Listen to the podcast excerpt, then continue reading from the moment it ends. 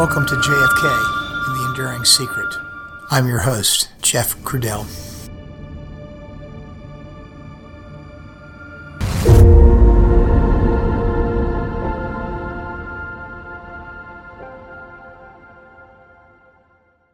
Hello, everyone, and welcome back to the podcast. Today's episode is episode 81. I suppose you want to know where I've been lately.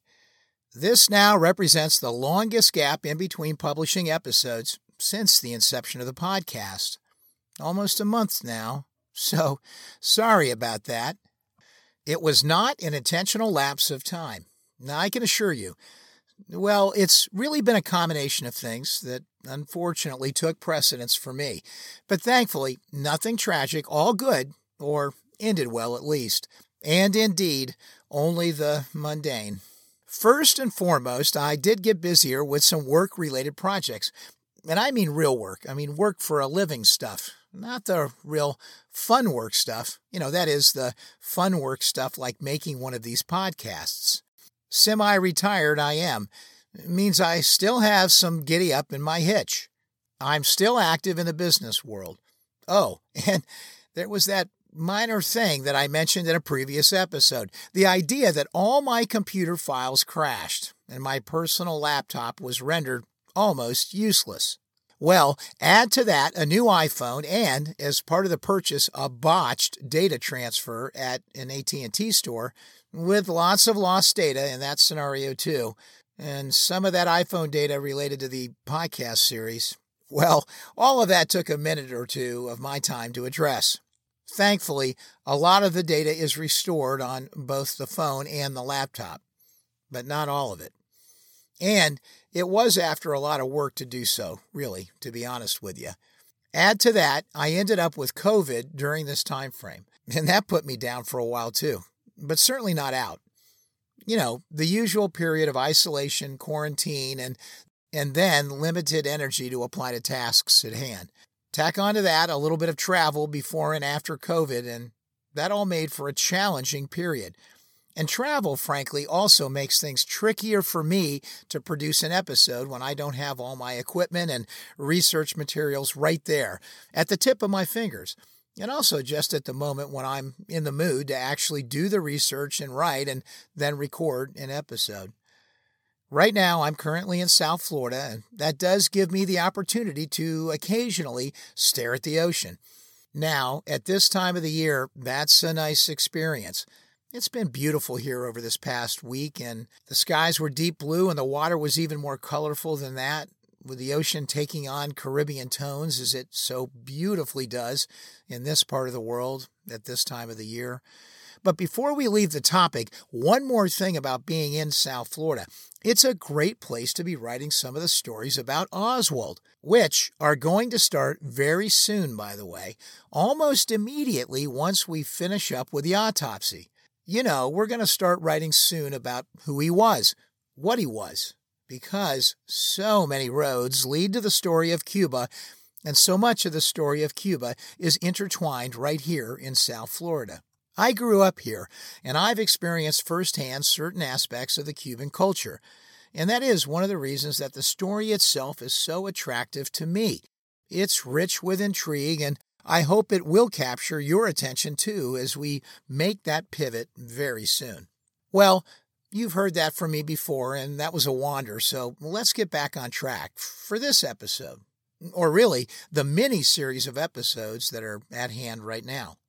Today, we are going to spend some time on one of the few remaining topics that we need to cover as we finish up the story of the autopsy. That is, the topic of the autopsy photographs. Today's episode is the first in a multi episode look at the issues surrounding the photos. Just like the x rays, just like that mysterious set of discussions we just experienced, there are also a lot of questions around the autopsy photos. How many were actually taken? What actually did these photos show? And perhaps most importantly, why weren't they used more extensively as evidence in the autopsy and as part of the Warren Commission reviews? And one more important thing to remember the photographer was another eyewitness. So, what exactly did he hear and see and experience that night? Oh, And indeed, regarding the photos themselves, I will remind everyone that technically they were not used at all in the Warren Commission review. Aside from perhaps one or two photos shown to Arlen Specter and a few shown to Earl Warren, no one on the Warren Commission or on the Warren Commission staff was able to view those photographs as part of the investigation. Drawings were substituted, and if you can believe it, drawings were done by Ida Dox and used officially by the Warren Commission, someone who was not at the autopsy and someone who did not have access to the pictures. Amazing, right? Oh, and even though they weren't available at the time, there still exists the question of whether certain photographs that were taken that night might now be missing.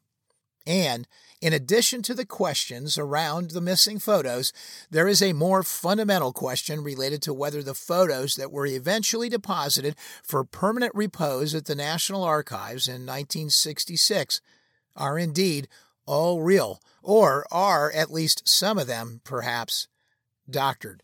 And that includes an even more fantastic idea that there was another photographer, a White House photographer named Robert Knudsen, who allegedly took additional photos either that night or shortly thereafter the fact, and perhaps somehow such photos ended up as replacements or were interwoven into the official collection of photos taken that night by the official autopsy photographer, John Stringer. Oh, it gets even creepier when some of the claims extend to the idea that perhaps Knudsen or someone else took pictures of a completely different body, and it was photos of that unrelated body that were used as substitute photos or supplementary photos that made their way to the official collection of photos now maintained officially at the National Archives. Like I said, you can't make this stuff up. And how about a host of issues related to chain of custody of the black and white and color film? Actually, slide film, perhaps, in the case of the color film. What happened to the chain of custody to the film itself, along with the printed photos? Look, officials couldn't even agree on how many photos were taken that night. And just for good measure, Agatha Christie style, we have another story to tell too. In a later episode, a rather fantastic story, actually. If you recall, we said we would tell the story of William Pitzer, the high ranking naval officer who lost his life shortly after he retired and was allegedly in possession of more photo or video material on the autopsy. And the theory is that he was going to use it to do an expose, to expose it. no pun intended, since it was film and the question posed about his curious death, which, by the way, happened not long after his retirement in the 60s. The question is whether he was indeed, quote unquote, eliminated by evil forces and that the kill was itself initiated by a CIA operative. Could it have been part of the larger plot to eliminate witnesses who emerged post assassination and were a real threat to the idea that the real truth was about to be spilled? I know, I know. This whole line of discussion seems like it's far out and far fetched, but keep an open mind as we discuss the possibilities surrounding it. There is evidence of something potentially foul there. The question is whether it's credible and connected to the assassination itself. Once again, it goes back to the question that we, as jurors, seem to be faced with at every turn throughout these proceedings left to us as jurors to make the call. That night at Bethesda, as soon as the photographs were taken by the autopsy photographers, the exposed film was immediately required to be turned over to the Secret Service agents. Turned over before it was even handled by the photographers in their usual fashion. In other words, the photographers themselves immediately lost control of the chain of custody of their own film. It was relinquished to the Secret Service even before it could be totally accounted for by the photographers. Remember, in those days, things weren't electronic and digital. You didn't just pop a memory card out and shove it into your laptop and then view the pics and see that you had taken pics numbered 1 to 100 or, or something like that, with a great audit trail of the pics already there. In those days, everything was manual and very physical. Pictures were taken and recorded on a film emulsion. The film was then taken to and developed by a film lab, and that resulted in something referred to as a negative. That is, a negative image of the subject of the photo. If you have ever looked at a negative, you know it's where things that are dark in real life appear light on the negative and vice versa until printed. And then the shades are reversed upon printing. So these negatives were then projected onto photographic paper, exposing the special paper during this printing process, and then going through their own development and fixing and drying process to produce a paper print. It might sound that I'm no stranger to that process. I was a photography buff early in life as a teenager, having gotten the bug from my two older brothers. Now, I used to shoot my own photos and develop and print my own film. And it was a process, all right. And it was a process that requires, well, handoffs and a chain of custody as you physically go through a number of different steps to create a photograph. You might chuckle at this, but on many occasions I would clear my closet out on a weekend as a teenager and use it as a darkroom. I know, kind of nerdy. I would do it after shooting rolls and rolls of film with a Nikon FM 35mm camera or an old two and a quarter square camera that I had. First, we would go through the development of the negatives, and then prints would be exposed in the makeshift darkroom that I constructed in the closet, and then I developed, fixed, and washed the prints themselves in the bathtub of my bathroom. Most of the time, this exercise was completed in the wee hours on a night especially chosen because it had no moon, a night chosen to avoid any ambient light. Oh, yes, it was a process, all right, to get it from camera to print. And in the case of the Kennedy autopsy, it turned out to be a process that was truly devoid of a chain of physical custody that night. A chain of physical custody that could be well documented and deemed legitimate as the autopsy photographers lost possession and custody and control of the film just about as soon as the pictures were taken. Oh, no, for sure. There was to be no use of these pictures in the investigation. Just exactly why the authorities decided this, decided to immediately seize the film, well, to this day, the reasons why, they still just remain a matter of conjecture. The popular reason quoted is that the Kennedy family was adamant and was, of course, legitimately concerned about the potential for sensationalized use of the autopsy photos. And there was one more complication that I have already mentioned in an earlier episode, but I'll repeat it here. Earl Warren and the Warren Commission had made a pledge that any evidence that was used and relied upon in the investigation would be available publicly as part of the Warren Report and all of its exhibits. So there was a real dilemma here when it came to the idea of relying on these photographs, but then turning around and excluding them from the official Warren Commission evidence record. Had they decided to do that, it would have clearly been in contravention to the idea of transparency, an idea that was publicly pledged at the outset by Earl Warren and the Warren Commission. Nowadays, we know that the idea of the Warren Commission being transparent about the investigation is perhaps a bit humorous at this juncture, but still, at that moment in history, Earl Warren was adamant, and he was especially adamant about keeping these pictures out of the public eye, out of the record, after he saw at least one of those shots, after the picture was developed and printed. I'm sure it was an image that was gruesome and probably seared into his head forever. And it likely galvanized his view of keeping the photos securely tucked away, in keeping with the desires of the Kennedy family, too, and his own sense of good taste about how to handle the details of this national tragedy.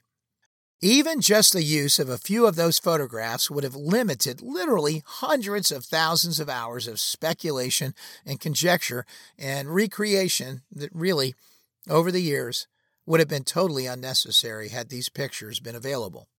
As I've said before, a picture, and particularly a picture in this case, was worth way more than a thousand words. Think of what 100 pictures would have yielded. Certainly a lot less speculation about basic facts related to the forensic review of the president's body.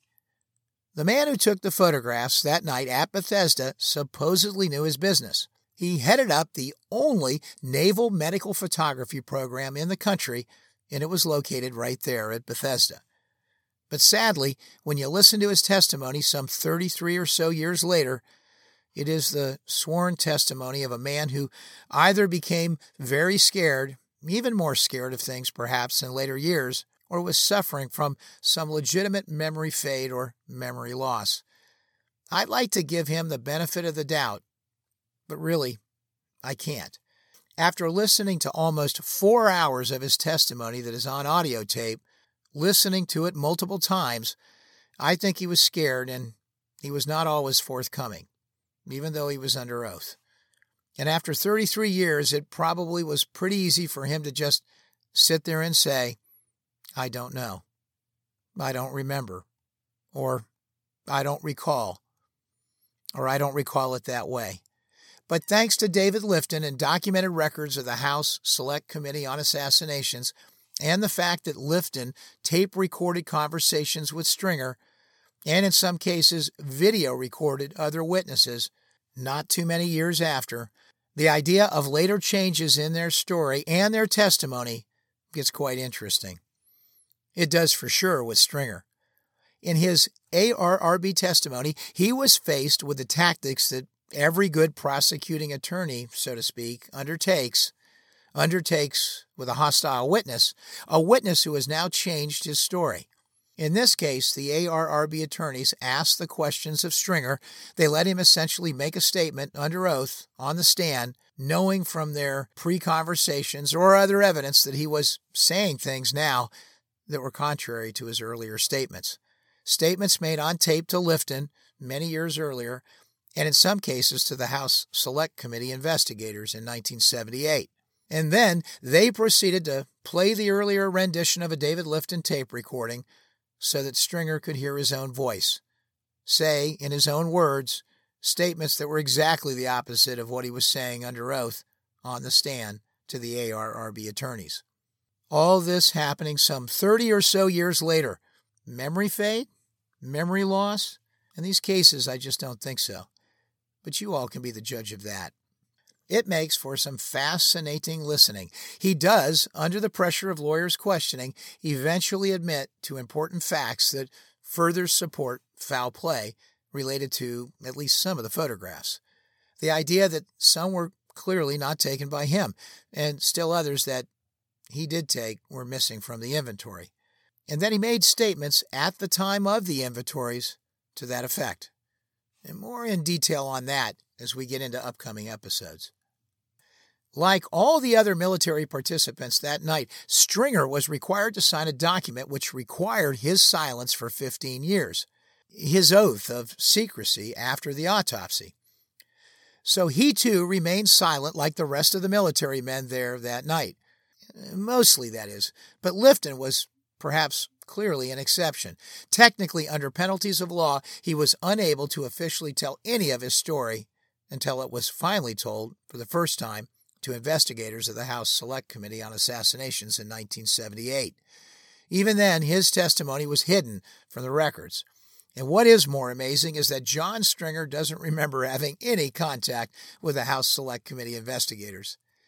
I think for you and I, we would have remembered such a life event, being the person who took the autopsy photos of the only president assassinated in the last half of the 20th century and it was not until he testified again under oath at an inquiry conducted by the Assassination Records Review Board in 1996 that his answers to questions about what went on there that night at Bethesda were to come out more publicly.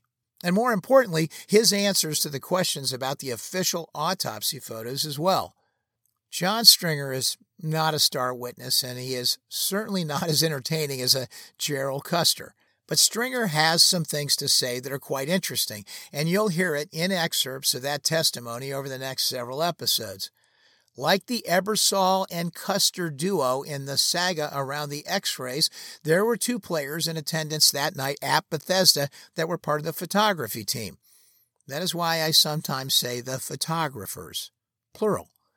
John Stringer was the official photographer, but as head of the medical photography school, there was a student there with him that night, Floyd Riebe. You've heard his name before when we inventoried the players that were present there that night at the autopsy. and there is controversy over whether he did or did not take pictures of the body that night. Under oath, Riebe says he did. Limited pictures with a 35 millimeter camera. They were general pictures of the body taken to provide an overview and lead in to the more detailed photographs of the body that were taken by John Stringer. Like the story of the x rays, there is controversy and conflict between the story that John Stringer tells and the story that Floyd Riebe, the photography student, tells. Well, imagine that. Like I said, you can't write this stuff. Stick with this because the next few episodes do require a close listening ear. You know, when we listen to recorded testimony, my friend Chris always asks this of me What are we listening for?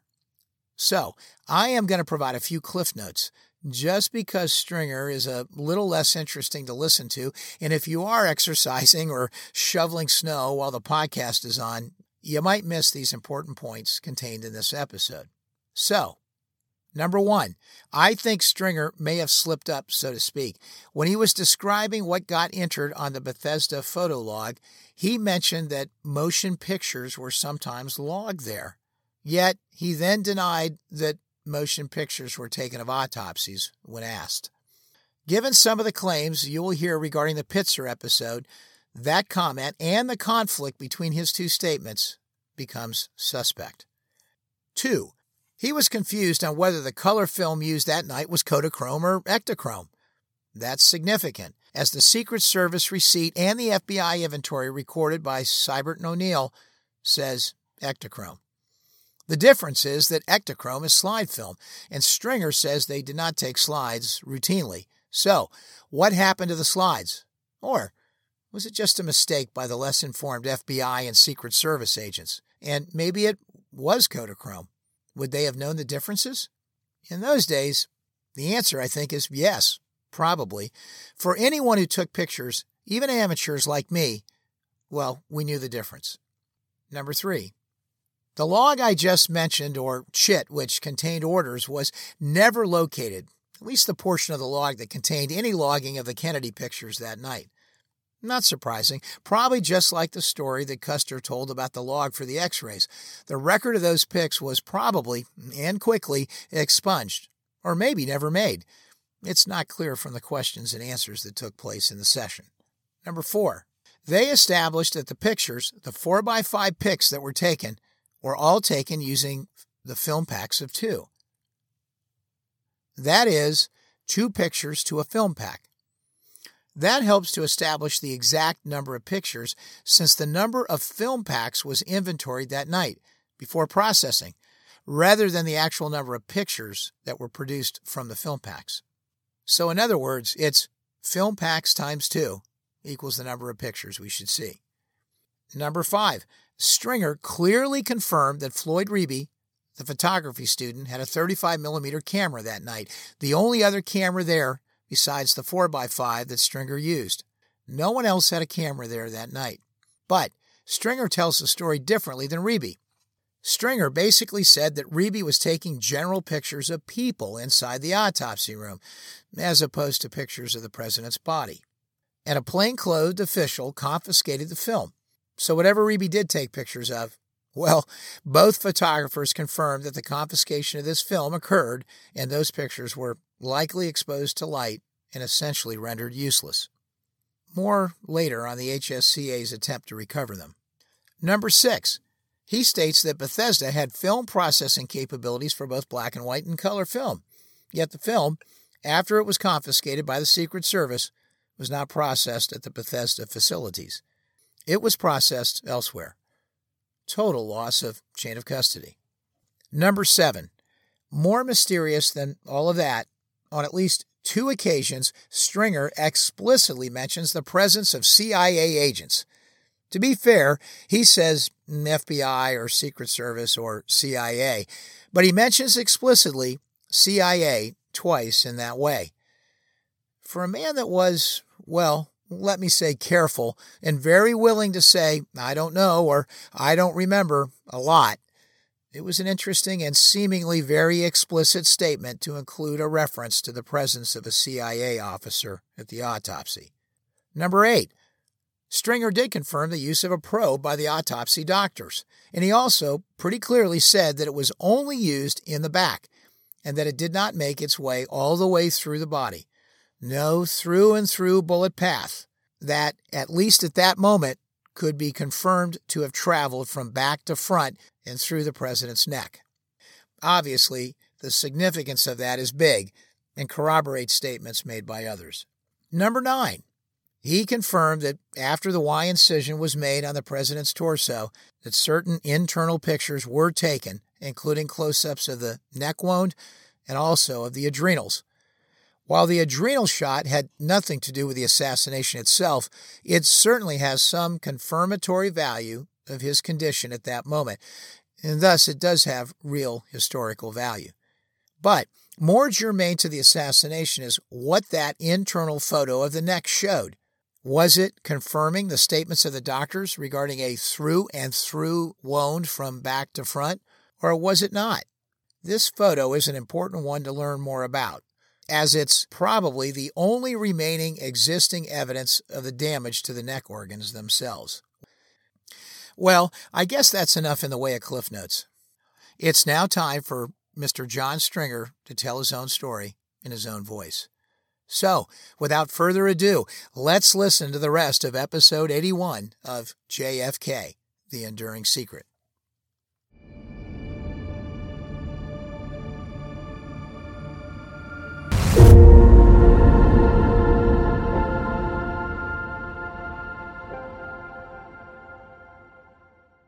If you will, sir, raise your right hand and be sworn. You solemnly swear to tell the truth this matter, so help you God. I do. Thank you. Would you state your name for the record, please? John Stringer. Mr. Stringer, have you ever had your deposition taken before? I have not. As I mentioned to you just before we started the deposition, that uh, I will be asking questions to you in the deposition. All of the answers that you provide will be recorded by the court reporter. Mr. Stringer, uh, you are under oath, and unlike in the telephone conversation that you and I had earlier, uh, federal law pertaining to perjury would apply here, and so we ask that you give uh, your best and most honest recollection to the extent that you can. If you don't recall, then you should say that you don't recall. Uh, but it is it's very important that we uh, get as best recollection as we can from you. Do you understand yes. what I'm saying? Mm-hmm. Mr. Stringer, were you present at any time during the autopsy of President Kennedy? Yes, I was. What was your role generally at the autopsy? I took photographs of the body. Is there any reason today that you would be unable to answer the questions that I'm going to ask you honestly, fully, and accurately? No reasons. Were you ever previously under any kind of order or restraint from being able to talk about the autopsy? Yes, I was. Can you explain very briefly what the nature of the order was or the circumstances that put you under the order? Well, I think it was the morning after the autopsy. We were gathered into the commanding officer's office of the Naval Medical School, who threw the fear of God into everyone. And he had a paper that we all had to sign that we would not uh, talk to anyone about what had happened on that particular night. Uh, do you remember the name of the person who gave you the order? John Stover. Did he say why you were being put under an order not to discuss the autopsy? Not as far as I can recall. He just said that it was a very important thing that we were not to to speak to anyone about it. Did he use the term secret or top secret in terms of the the substance of what had happened at the autopsy? I think he did. Uh, which which term did he use? I I remember it a secret, whether it was a top secret or not. Uh, did Captain Stover say anything about orders coming from the White House? I think he said it was orders from the Surgeon General. Mr. Stringer, have you ever had a security clearance? Yes, I have. Did you have a security clearance at the time of the autopsy? Yes, I did. Did you ever have access to classified information? Yes. What was the highest level of security clearance that you had? I think it was a top secret. I had someone send me some copies of the pictures, which I sent back. Do you remember who it was who sent you a copy of the pictures? Uh, Livingstone. Is it Harry Livingstone? Is this? They were in black and white. Mr. Stringer, have you spoken to anyone about the fact that you would be having your deposition taken today? Only my wife. Would it be fair then to say that you didn't speak to anyone other than your wife about the substance of the deposition or anything about the autopsy? That's correct. Have you ever received any instructions from anyone affiliated with the United States government about statements that you should or should not make regarding the autopsy, other than the order not to discuss the autopsy? No. I was at one time, I, I was told that I could uh, talk to a Dr. Lattimer when I was under that order.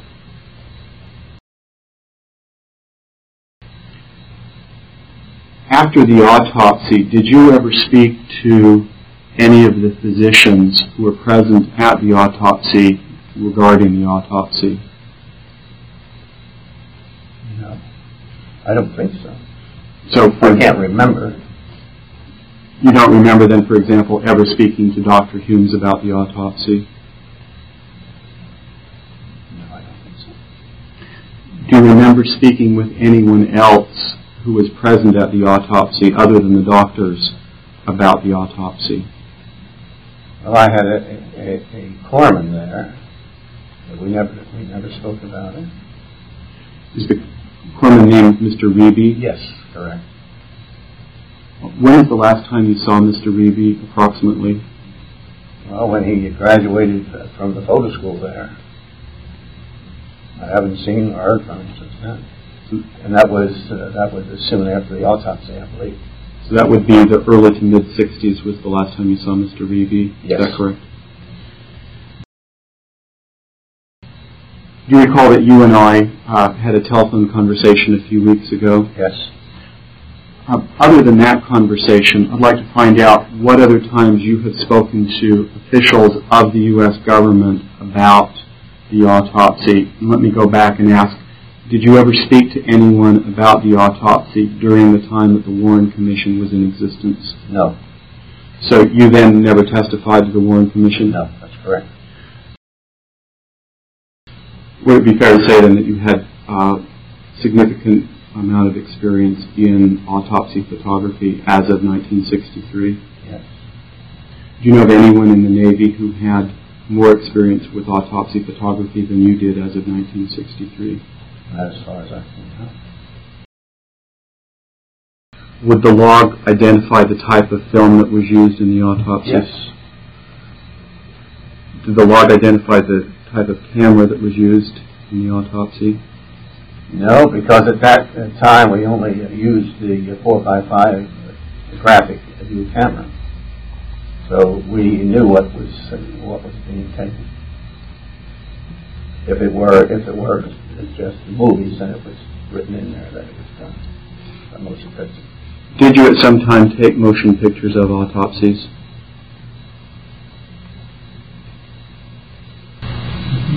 I don't remember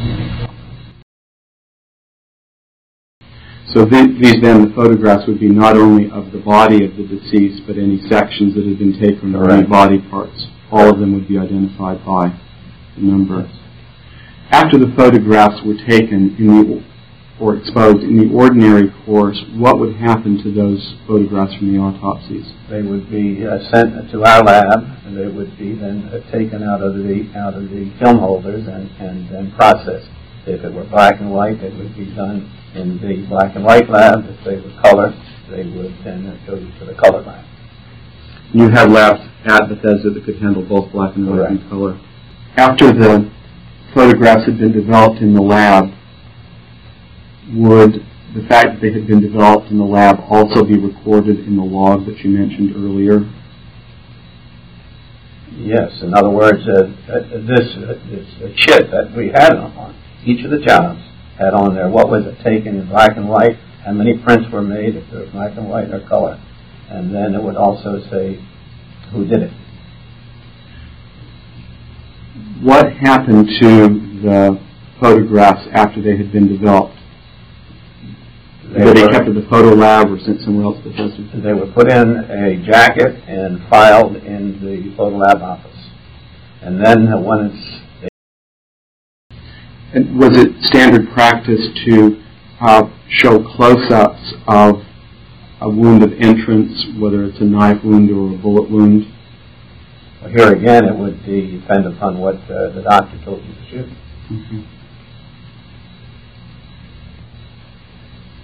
Basically, uh, you are working for the doctor what he wants. Except when he sends a patient uh, to the lab, and then on the chit, it just tells you what he wants. But when you're in the operating room or in, in the morgue or something, you're basically under his control.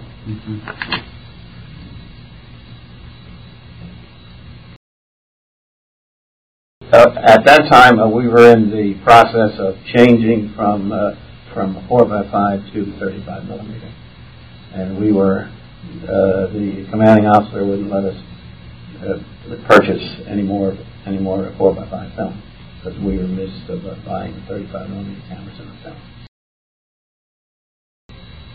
Would it be standard practice in 1963 to have autopsy photographs all in color? Generally, we're done both the color and black and white. When it was done in black and white, would you use a press pack or, or just the bag that would hold two? Know, just the back that would hold two. It was your personal preference, though, then to use the graphic view camera? Is that fair or some other explanation? No, when I used it at uh, the autopsy, Yes. I used the uh, the camera that was on uh, the tripod. You, that's what you all would always use. Yes, the camera that was on the tripod. Okay. Does, does that mean that, uh, well, could the Calumet camera go onto the tripod? Yes. Okay. So in some instances there may be the Calumet and you would use that. In some instances the graphic view. and you'd use that. Did the Photo Lab have a, a Graflex camera in 1963? Yes. You mean the kind you look down at? Yes. Yes. Approximately. But it was never used. Okay. It, it was used uh, before that. It was a it was an antique. Okay.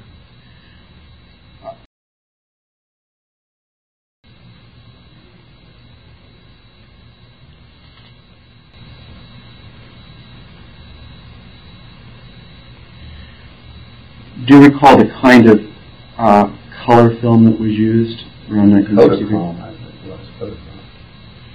Kodachrome or Ektachrome?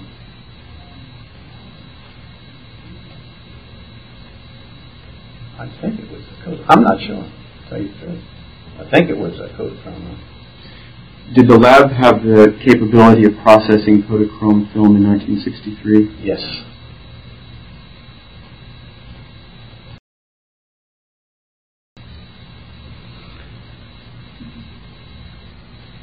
In autopsy photography, did you ever use color negative film around 1963? I don't think so.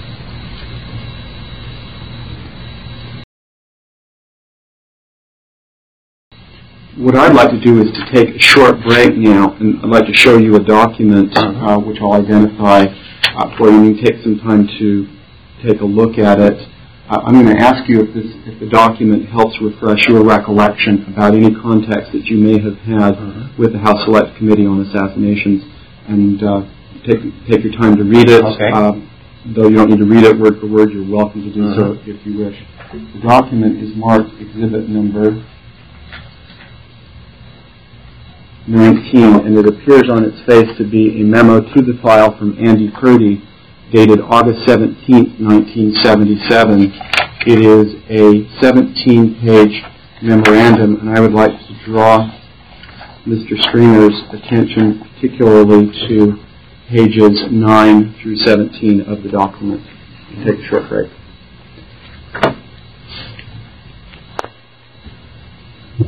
Mr. Stringer, have you had an opportunity to look through Exhibit 19? Yes. Does the exhibit help refresh your recollection as to whether you ever spoke with people on the House Select Committee staff? Uh, I don't remember speaking to them. Uh, in, do you recall ever having seen the document before that's now marked Exhibit Number 19? No, I've never seen it. After 1966, where, regarding which you previously testified that uh, you had gone to the archives to make an inventory, have you ever seen the autopsy photographs at the archives at any point after that? I have not.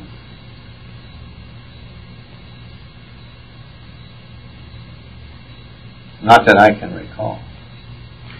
In, in the document marked Exhibit 19, it refers on page 14 to a visit that a Mr. Stringer and Jim Kelly and Colleen Boland took to the National Archives. Does that help refresh your recollections whether you ever went to the archives? It does not. I don't remember. Uh, as you're sitting here today, does this seem to you to be very unlikely that you went to the archives, or you just have no recollection one way or the other? I don't think I went. I don't have any recollection of it. And at the 77, I was I was a living in Myrtle Beach. It does say that I was staying with my daughter, whose whose, name is wrong here. It, it's R U S K. Mrs. Rusk rather than Mrs. Ross. Uh, I certainly don't remember uh, going to the archives with these people. I don't know how I would have gotten there.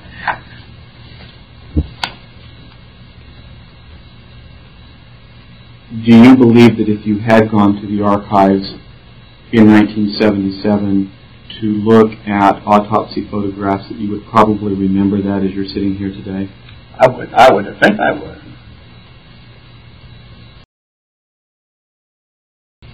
In the autopsy of President Kennedy, was there anyone else present taking photographs in addition to yourself? No. You had previously mentioned the name of Mr. Riebe. Do you recall that? Yes. Do you have any recollections whether Mr. Riebe took any photographs during the autopsy? Mr. Riebe had a camera. We thought it was uh, an occasion and that we might take some pictures of some of the people in the room. And one of the FBI agents or CIA, whoever it was, saw the camera and he took the, the film out of the camera before there was any exposure. Uh, when he took the film out of the camera, did, did you see him take the film out of the camera, or did you hear about that? I heard about it from Riebe. Okay. Was it your understanding that the film had been exposed to light? Correct. Now, if a film is exposed to light, would it be something like translucent or transparent, or would it be black if it was subsequently developed? It would, uh, I mean, if it were developed, it wouldn't show anything. It wouldn't show anything, but would the film be dark or would it be clear? It should be clear. There's no exposure. Do you know what kind of uh, camera Mr. Riebe had at the autopsy? It was a 120. I don't know what. I don't remember the name of it. Are you familiar with the name of Mr. Robert Knudsen? A doctor? a White House photographer. Not that. Do you ever recall meeting with anyone who was a White House photographer anytime during the Kennedy or Johnson administrations?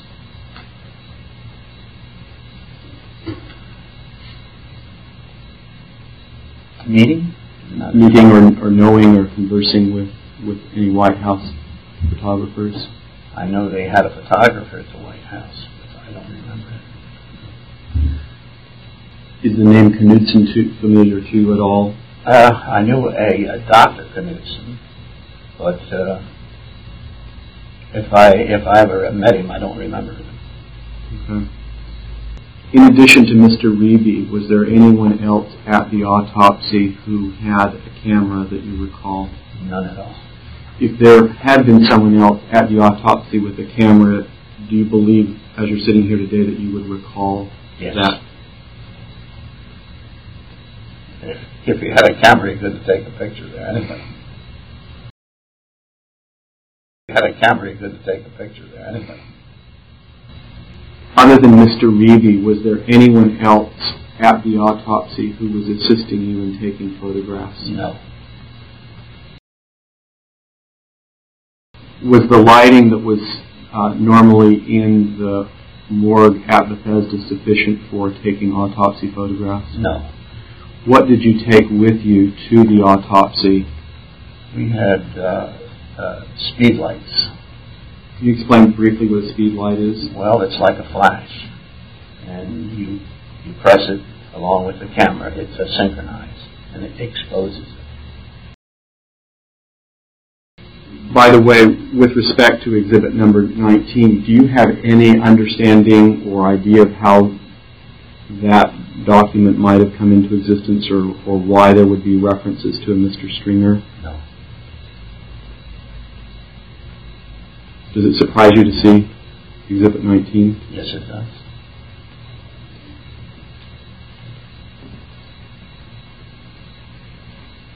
Although there are things in there that are true.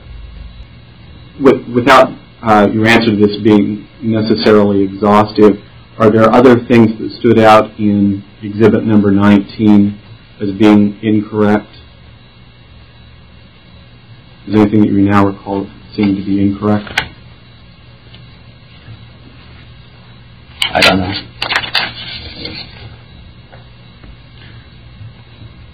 I'd like to show you a document that has been marked as exhibit number MD80. Could you take a look at that document and tell me whether you've ever seen that previously?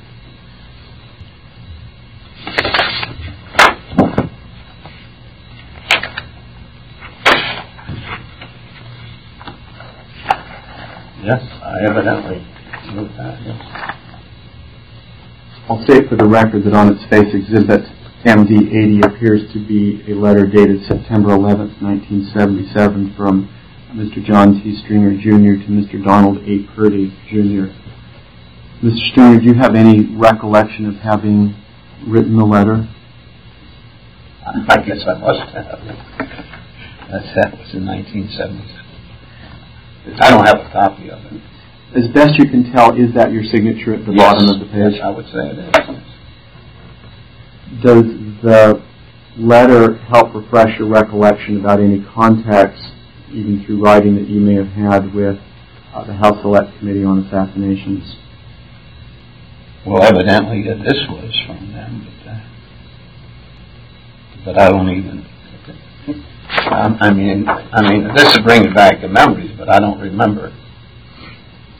Does, does exhibit number 80 refresh your recollection as to whether you may have met with anyone on the House Select Committee staff? I don't remember meeting with anyone on the house. Select Committee. You mean uh, physically, face to face? Yes. Do you recall going to Washington at any time um, during 1977? I, I generally went up to see my kids, yes. But I don't remember uh, going down with anybody to see pictures. In Exhibit 19, there are a couple of references which I have recorded as being on pages 11 to 12 and 16 that state that you did not take color photographs, or excuse me, you did not take black and white photographs at the autopsy. Are those statements correct or incorrect? I'll note on pages 11 to 12, it's right at the end of the page. Well, I, I, I don't know whether I did or not, but I think I did when I see all this. You think that you did Took some black and white. When you say see all of this, what are you referring to? Well, seeing uh, what was said back in those days. You're referring to Exhibit 19? Well, I, I am uh, referring to some of the other things that were said that they were black and white taken. Okay. If we had uh, the the chip from the thing, it would say how many films were taken. Do you recall having filled out the chip with respect to the autopsy of President Kennedy? I think so.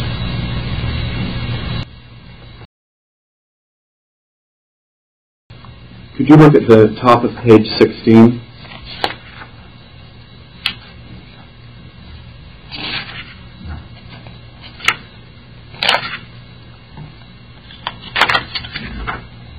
Yes. Uh, the first full sentence, which I'll read for the record. He said in the general autopsy he took only color photographs. Excuse. me. Let me try that again. He said in the general autopsy he only took color photographs. Do you see that at the top of the page? Yes. Is that a correct statement as to what you did during the autopsy? Uh, I, I, I actually don't remember, but uh, we generally took black and white and color at the same time. Uh, and now, if we have the black and white negatives, then we probably took them. But then you can also take black and white and negatives from, from the color. When you say we took them, who who do you mean by we? I, excuse me. Could you uh, describe for me how the photography took place at the autopsy of President Kennedy, and maybe if we can just start out by, uh, were you present in the morgue when the body arrived? Yes, I was in the morgue when the body arrived. Prior to the time the body arrived, had you taken any photographs? No. When did you first start taking photographs? after they had finished uh, the x-rays and put the x-rays on the, the view box and, and interpreted them.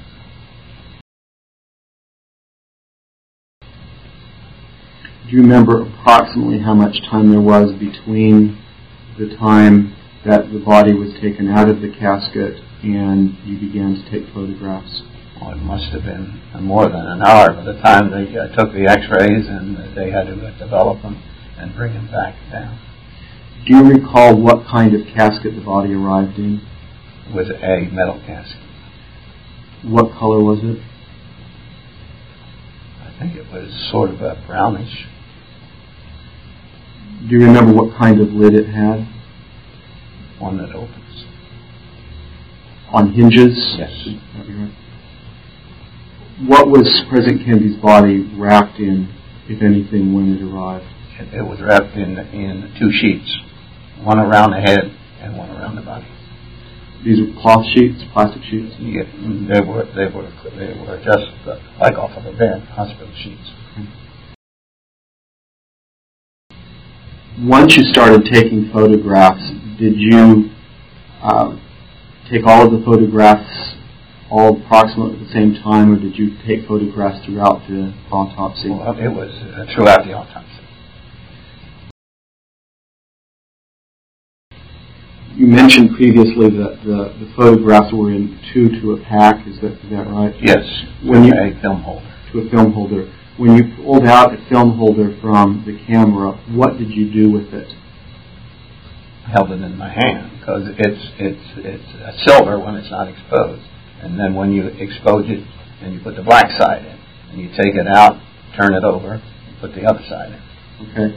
And when you had the film holder in your hand with exposed film, what did you then do with the film holder? I gave it to the agent or to Levy, to someone, and they took it and they put them in a box because uh, they did not want anybody else to have them.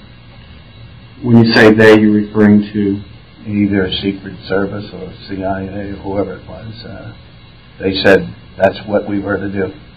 Okay. Did, did anyone show you any identification so you would have known whether it was Secret Service or any other agency? They were wearing civilian clothes? Wearing civilian clothes, and uh, I believe Dr. Humes and Dr. Silver said to do what they wanted. Okay. Um, do you recall at any point taking just one of the pho- one of the sheets, or exposing one of the sheets in a holder and not exposing the other sheet? Never. That wouldn't have been your practice just to do one No. side and then hand it to them. And so, roughly, you would estimate that there would be two sheets that had been exposed for each holder. For each holder. Is that right? D- did you alternate between black and white sheets, or did you take all color and then black and white? Do you have any recollection? No, you'd have to alternate.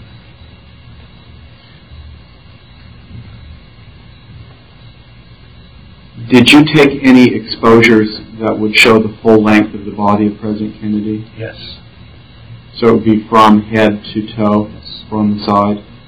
From above. From Shooting above. down. Okay.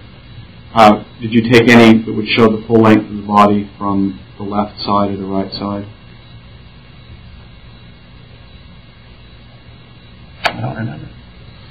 Is it difficult with the size lens that you have to take a photograph of the entire length of the body in the in the room in the in the morgue? You get that far enough, high enough, you can do it, yes. So that didn't present any No. particular difficulties. Did you take any photographs of the head before scalp was pulled down? Yes. Did you take any photographs of the head after scalp had been pulled down or reflected? Did you take any photographs of the body before Y incision? Yes. Did you take any photographs after there had been a Y incision? We took the pictures of, of, of, of the insides, yes. What kinds of pictures did you take of the insides? What they told us to take. Do you have any recollection now as to what those? Well, there was some in, in, in in the interior, shot up around the neck, and, and down around the adrenals. Did you take any photographs of organs after they had been removed from the body? Not that I can recall, no. Did you take any photographs showing the inside of the cranium? After the brain was uh, removed, Yes. I don't remember. I know we did it with the brain in there. Seems to me we did that. Know, it's, it's vague. Did you see metal or any other kind of probes being used during the autopsy? Yes, Did you take any photographs with probes in the body? not that I can recall. Were any probes put inside the cranium? I That you don't recall? think so. I think it was uh, primarily in the neck area. Was, was the probe put into the neck or did it come out of the neck? It was put into the back.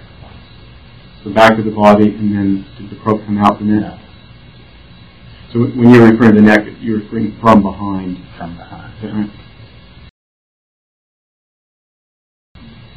Did you take any photographs with president lying on his of the president lying on his back?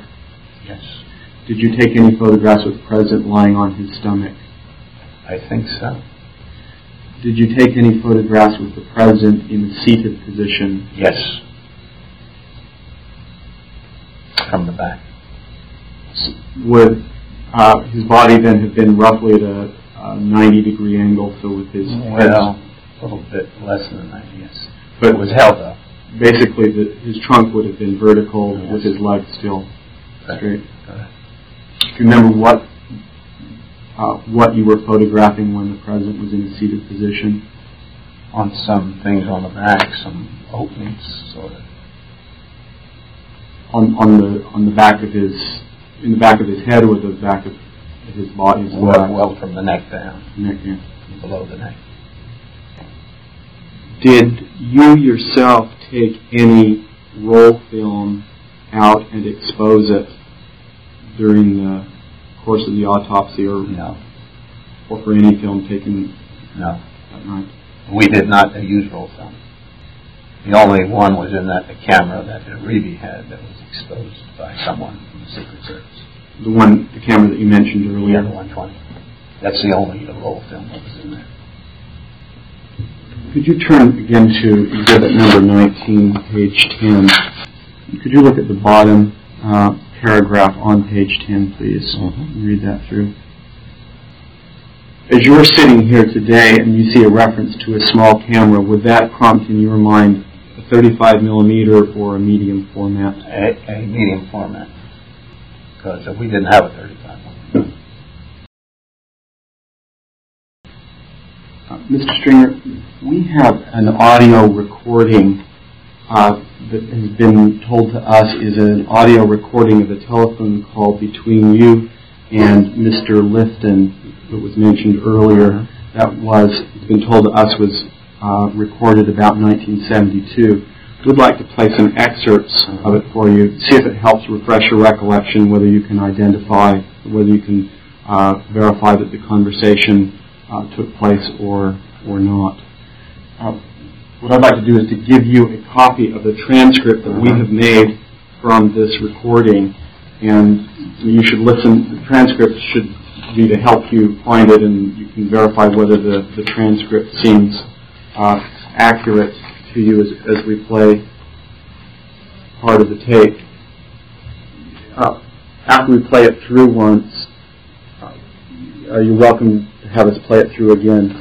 Some of the portions of this are going to be of, of greater interest to us than others. Let me just state for you that in some portions of the tape, Mr. Lifton states his opinion about issues, and we're not interested in Mr. Lifton's opinions.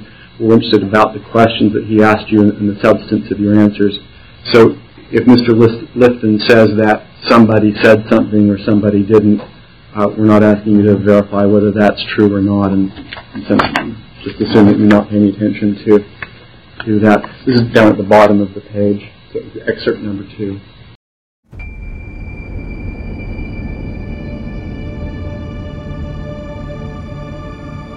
Thank you for listening to episode 81 of JFK, The Enduring Secret.